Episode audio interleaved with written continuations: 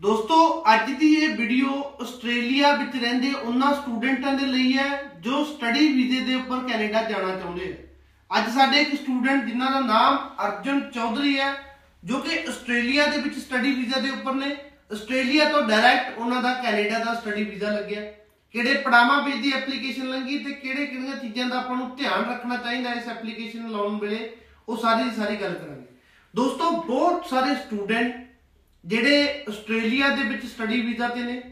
ਹੁਣ ਕਿਤੇ ਨਾ ਕਿਤੇ ਸਟੂਡੈਂਟ ਜਿਹੜੇ ਸਟੱਡੀ ਵੀਜ਼ਾ ਤੇ ਜਾਂਦੇ ਆ, ਉਹਨਾਂ ਦਾ ਮਨ ਹੁੰਦਾ ਵੀ ਅਸੀਂ ਸੇਮ ਕੰਟਰੀ ਦੇ ਵਿੱਚ ਜਿਹੜੀ ਆਪਣੀ ਪੀਆਰ ਅਪਲਾਈ ਕਰੀਏ ਤੇ ਪਰਮਨੈਂਟ ਜਾਂ ਪੱਕੇ ਤੌਰ ਤੇ ਅਸੀਂ ਉਸ ਕੰਟਰੀ ਦੇ ਵਿੱਚ ਰਹਿ ਸਕੀਏ।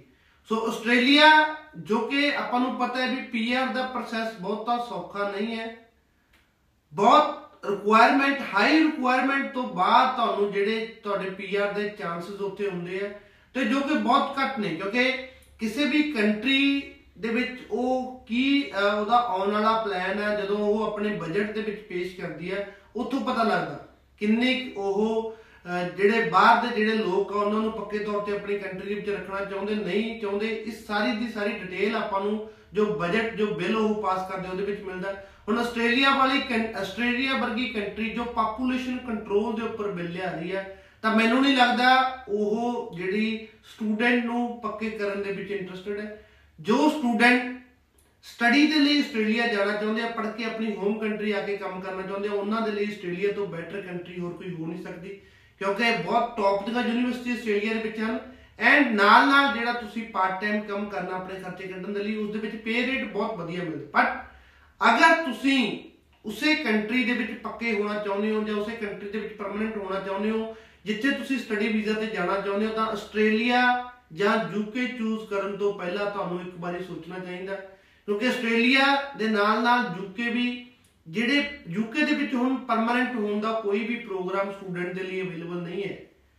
ਕੈਨੇਡਾ ਸਟੂਡੈਂਟ ਜਾਂਦੇ ਆ, ਕੈਨੇਡਾ ਦੇ ਵਿੱਚ ਇੱਕ ਪ੍ਰੋਗਰਾਮ ਹੈ ਜਿਹਦੀ ਡਿਟੇਲ ਸਾਰੀ ਉਹਨਾਂ ਦੀ ਵੈਬਸਾਈਟ ਦੇ ਉੱਪਰ ਹੈ, ਤੁਸੀਂ ਦੇਖ ਸਕਦੇ ਹੋ। ਬਟ ਯੂਕੇ ਦੇ ਵਿੱਚ ਕੋਈ ਵੀ ਇਦਾਂ ਦਾ ਪ੍ਰੋਗਰਾਮ ਨਹੀਂ ਹੈ। ਅਗਰ ਤੁਸੀਂ ਪਰਮਨੈਂਟ ਹੋਣ ਬਾਰੇ ਸੋਚ ਰਹੇ ਹੋ ਤਾਂ ਯੂਕੇ ਤੇ ਆਸਟ੍ਰੇਲੀਆ ਨੂੰ ਚੂਜ਼ ਕਰਨ ਤੋਂ ਪਹਿਲਾਂ ਸੋਚੋ। ਸੋ ਬਹੁਤ ਸਾਰੇ ਸਟੂਡੈਂਟ ਇਦਾਂ ਦੇ ਨੇ ਜੋ ਆਲਰੇਡੀ ਆਸਟ੍ਰੇਲੀਆ 'ਚ ਜਾ ਚੁੱਕੇ ਆ, ਜਿਨ੍ਹਾਂ ਕੋਲ ਪ੍ਰੋਪਰ ਇਨਫੋਰਮੇਸ਼ਨ ਉਸ ਸਮੇਂ ਨਹੀਂ ਸੀ ਜਾਂ ਕਿਸੇ ਨਾ ਕਿਸੇ ਗਲਤੀ ਕਰਕੇ ਚਲੇ ਗਏ ਜਾਂ ਕਈ ਵਾਰ ਸਟੂਡੈਂਟ ਦੀ ਆਪਣੀ ਵੀ ਗਲਤੀ ਹੁੰਦੀ ਹੈ, ਜਾ ਕੇ ਕਾਲਜ ਕੋਰਸ ਚੇਂਜ ਕਰਨ ਦੀ ਕਾਹਲੀ ਹੁੰਦੀ ਹੈ, ਪੈਸਾ ਕਮਾਉਣ ਦੇ ਚੱਕਰ ਦੇ ਵਿੱਚ ਪੈ ਜਾਂਦੇ ਆ। ਉਹਨਾਂ ਉਸ ਤੋਂ ਬਾਅਦ ਉਹ ਪਰਮਨੈਂਟ ਹੋਣ ਦੇ ਲਈ ਕੈਨੇਡਾ ਮੂਵ ਹੁੰਦੇ ਆ। ਹੁਣ ਕੈਨੇਡਾ ਮੂਵ ਹੋਣਾ ਕੋਈ ਆਸਟ੍ਰੇਲੀਆ ਤੋਂ ਇੰਨਾ ਸੁਖਾਲਾ ਨਹੀਂ ਹੈ। ਬਹੁਤ ਸਾਰੇ ਸਟੂਡੈਂਟ ਨੂੰ ਜਿਹੜੀ ਰਿਫਿਊਜ਼ਲ ਦਾ ਸਾਹਮਣਾ ਕਰਨਾ ਪੈਂਦਾ। ਰੀਜ਼ਨ ਕੀ ਹੈ? ਚਾਹੇ ਤੁਸੀਂ ਆਸਟ੍ਰੇਲੀਆ ਦੇ ਵਿੱਚ ਸਟੱਡੀ ਵੀਜ਼ਾ ਤੇ ਰਹਿ ਰਹੇ ਹੋ ਬਟ ਤੁਹਾਡੇ ਕੋਲ ਆਸਟ੍ਰੇਲੀਆ ਦੇ ਵਿੱਚ ਕੋਈ ਸਟੇਟਸ ਨਹੀਂ ਹੈ। ਤੁਸੀਂ ਪਰਮਨੈਂਟ ਨਹੀਂ ਹੋ। ਪਰਮਨੈਂਟ ਰੈਜ਼ੀਡੈਂਟ ਜਾਂ ਸਿਟੀਜ਼ਨ ਤੁਸੀਂ ਇੰਡੀਅਨ ਹੋ, ਤਾਂ ਇੰਡੀਅਨ ਦੇ ਲਈ ਜੋ ਪ੍ਰੋਗਰਾਮ ਹੈ ਤੁਹਾਡੇ ਤੇ ਉਹੀ ਐਪਲੀਕੇਬਲ ਹੋਊਗਾ। ਯਾਨੀ ਉਹੀ ਐਸਟੀਐਸ ਨਾਨ ਐਸਟੀਐਸ ਪ੍ਰੋਗਰਾਮਾਂ ਦੇ ਵਿੱਚ ਦੀ ਤੁਹਾਨੂੰ ਲੰਘਣਾ ਪਊਗਾ। ਇਹ ਸਟੂਡੈਂਟ ਜਿਨ੍ਹਾਂ ਦਾ ਨਾਮ ਅਰਜਨ ਚੌਧਰੀ ਹੈ ਇਹਨਾਂ ਦੀ ਐਪਲੀਕੇਸ਼ਨ 22 ਦਸੰਬਰ ਨੂੰ ਸਬਮਿਟ ਹੋਈ ਹੈ ਤੇ ਅੱਜ ਜਾ ਕੇ ਐਪਲੀਕੇਸ਼ਨ ਅਪਰੂਵ ਹੁੰਦੀ ਹੈ। Origignal ਪਾਸਪੋਰਟ ਰਿਕੁਐਸਟ ਸਟੂਡੈਂਟ ਦੀ ਪਹਿਲਾਂ ਤੁਸੀਂ ਦੇਖ ਸਕਦੇ ਹੋ। ਸੋ ਇਹਨਾਂ ਦੀ ਅਗਰ ਆਪਾਂ ਗੱਲ ਕਰੀਏ ਆਸਟ੍ਰੇਲੀਆ ਦੇ ਵਿੱਚ ਇਹ ਇੰਟਰਨੈਸ਼ਨਲ ਸਟੂਡੈਂਟ ਨੇ, ਅਰੁਣ ਚੌਧਰੀ ਜੋ ਕਿ ਯੂਪੀ ਦੇ ਰਹਿਣ ਵਾਲੇ ਹੈ। So origignal passport request sorry ਤੁਸੀਂ ਸਟੂਡੈਂਟ ਦੀ ਦੇਖ ਸਕਦੇ ਹੋ। ਸੋ ਆਸਟ੍ਰੇਲੀਆ ਦੇ ਵਿੱਚ ਅਗਰ ਆਪਾਂ ਗੱਲ ਕਰੀਏ, ਤਾਂ ਮਾਸਟਰ ਡਿਗਰੀ ਸਟੂਡੈਂਟ ਕਰ ਰਿਹਾ ਹੈ ਤੇ ਆਸਟ੍ਰੇਲੀਆ ਦੀ ਜਿਹੜੀ ਕਨਫਰਮੇਸ਼ਨ ਆਫ ਐਨਰੋਲਮੈਂਟ ਹੈ, ਉਹ ਤੁਸੀਂ ਦੇਖ ਸਕਦੇ ਹੋ। ਸੋ ਆਸਟ੍ਰੇਲੀਆ ਦੇ ਵਿੱਚ ਅਗਰ ਤੁਸੀਂ ਅਹ, ਕੈਨੇਡਾ ਸਟੱਡੀ ਵੀਜ਼ਾ ਤੇ ਜਾਣਾ ਚਾਹੁੰਦੇ ਹੋ ਤਾਂ ਤੁਹਾਡੇ ਕੋਲ ਪ੍ਰੋਪਰ ਇਨਫੋਰਮੇਸ਼ਨ ਹੋਣੀ ਚਾਹੀਦੀ ਹੈ। ਹੁਣ ਕੈਨੇਡਾ ਗਵਰਨਮੈਂਟ ਤੁਹਾਨੂੰ ਵੀਜ਼ਾ ਕਿਉਂ ਦਿਓ ਕਿ ਤੁਸੀਂ ਆਸਟ੍ਰੇਲੀਆ ਦੇ ਵਿੱਚ ਐਜ਼ ਅ ਇੰਟਰਨੈਸ਼ਨਲ ਸਟੂਡੈਂਟ ਗਏ ਹੋ। ਉੱਥੇ ਤੁਸੀਂ ਕਦੋਂ ਗਏ ਹੋ? ਕੀ ਕੀ ਕੰਮ ਕਰ ਰਹੇ ਹੋ? ਕਿਹੜੀ ਸਟੱਡੀ ਕੰਪਲੀਟ ਕੀਤੀ ਹੈ? ਸਾਰੀ ਦੀ ਸਾਰੀ ਡਿਟੇਲ ਤੁਹਾਨੂੰ ਜਿਹੜੀ ਉਹ ਦੇਣੀ ਪਊਗੀ।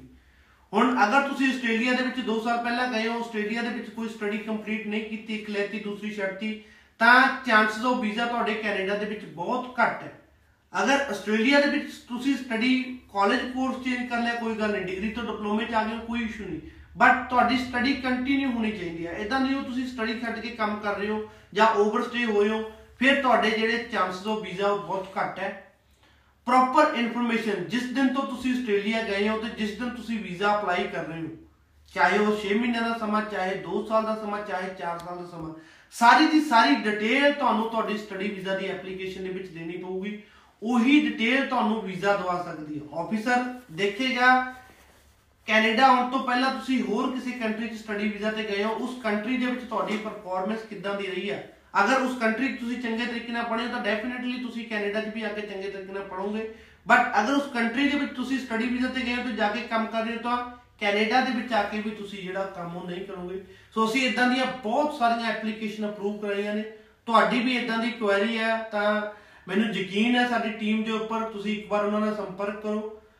ਐਡਵਾਈਸ ਤੁਸੀਂ ਲੈ ਸਕਦੇ ਹੋ, ਕੋਈ ਉਸ ਦੇ ਲਈ ਕੋਈ ਚਾਰਜ ਤੁਹਾਨੂੰ ਨਹੀਂ ਪੇ ਕਰਨਾ ਪਏਗਾ।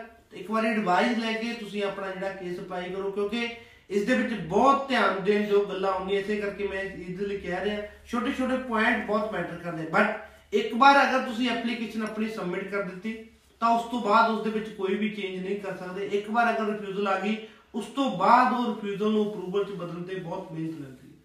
ਧੰਨਵਾਦ।